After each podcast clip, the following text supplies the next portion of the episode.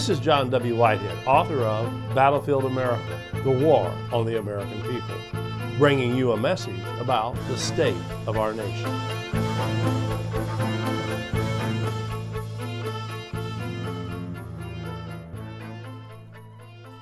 It's the middle of the night. Your neighborhood is in darkness. Your household is asleep. Suddenly, you're awakened by a loud noise.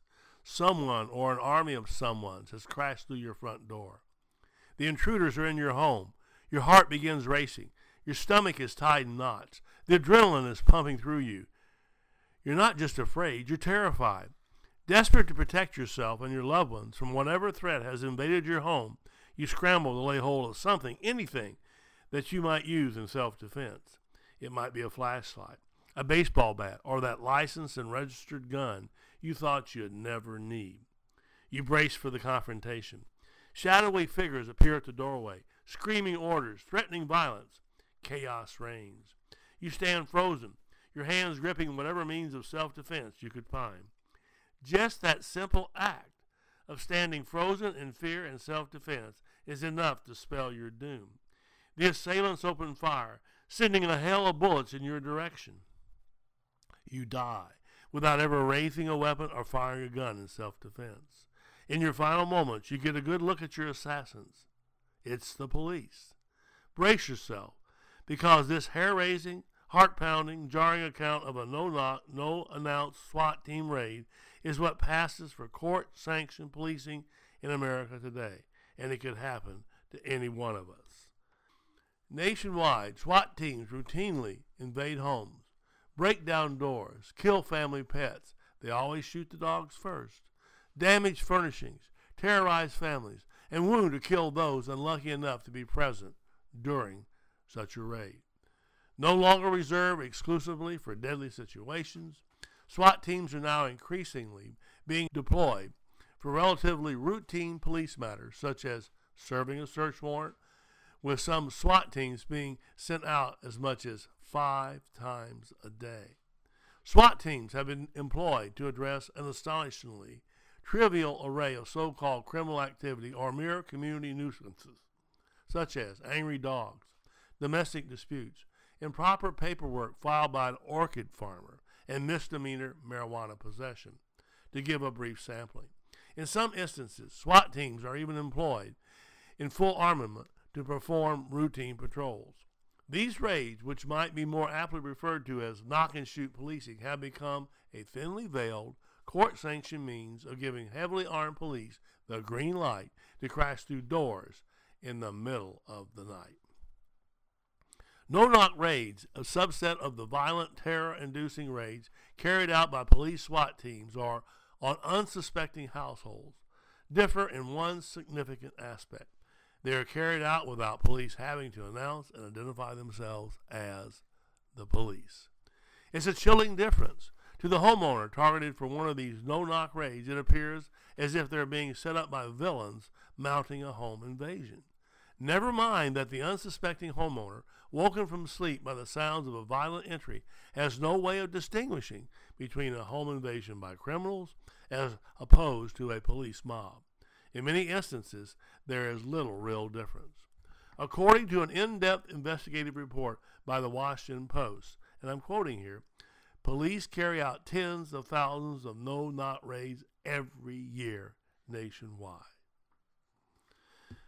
Folks, while the Fourth Amendment requires the police obtain a warrant based on probable cause before they can enter one's home, search and seize one's property, or violate one's privacy, SWAT teams are granted no knock warrants at high rates such that the warrants themselves are rendered practically meaningless. In addition to the terror brought on by these raids, general incompetence, collateral damage, such as fatalities, property damage, and so on, and botched raids are also characteristic of these SWAT team raids. In some cases, officers misread the address on the warrant. In others, they simply barge into the wrong house or even the wrong building. In another subset of cases, police conduct a search of a building where the suspect no longer resides. SWAT teams have even on occasion conducted multiple sequential raids on wrong addresses or executed search warrants despite the fact that the suspect is already in police custody. Police have also raided homes on the basis of mistaking the presence of or scent of legal substances for drugs. Incredibly, these substances have included tomatoes, sunflowers, fish, elderberry bushes, quinoa plants, hibiscus, and ragweed. All too often, botched SWAT team raids have resulted in one tragedy after another for the residents with little consequences for law enforcement. The horror stories have become legion in which homeowners are injured or killed simply because they mistook a SWAT team raid by police for a home invasion by criminals. Too often, the destruction of life and property wrought by the police is no less horrifying than that carried out by criminal invaders.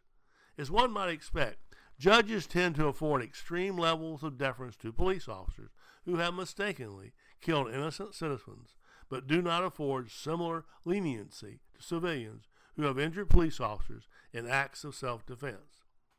Indeed, homeowners who mistake officers for robbers can be sentenced for assault or murder if they take defensive actions resulting in harm to the police.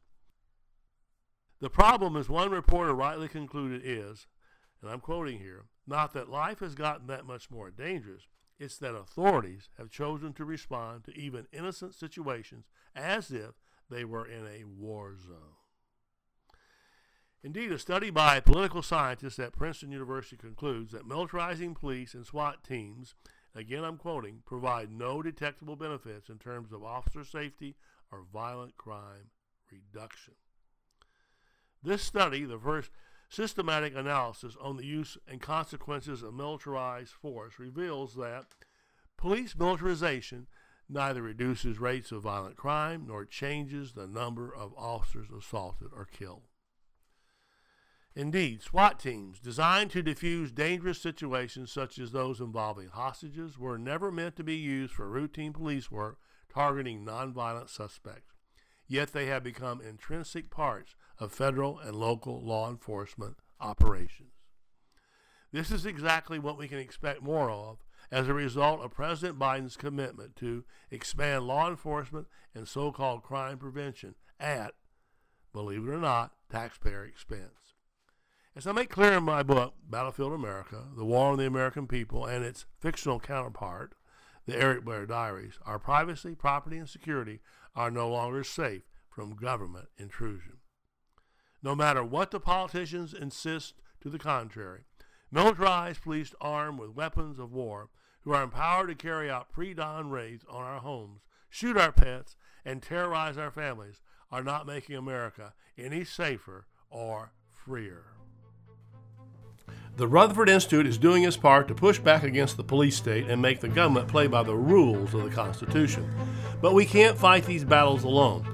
To join the resistance, visit our website at www.rutherford.org and check out our library of thought provoking commentaries, legal resources, and so much more.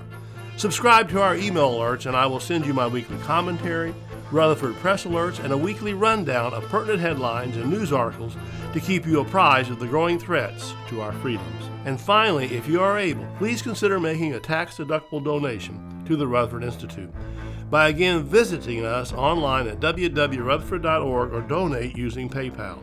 Your donation allows the Rutherford Institute to push back against the government's power grabs, corruption, and ongoing assaults on the Constitution.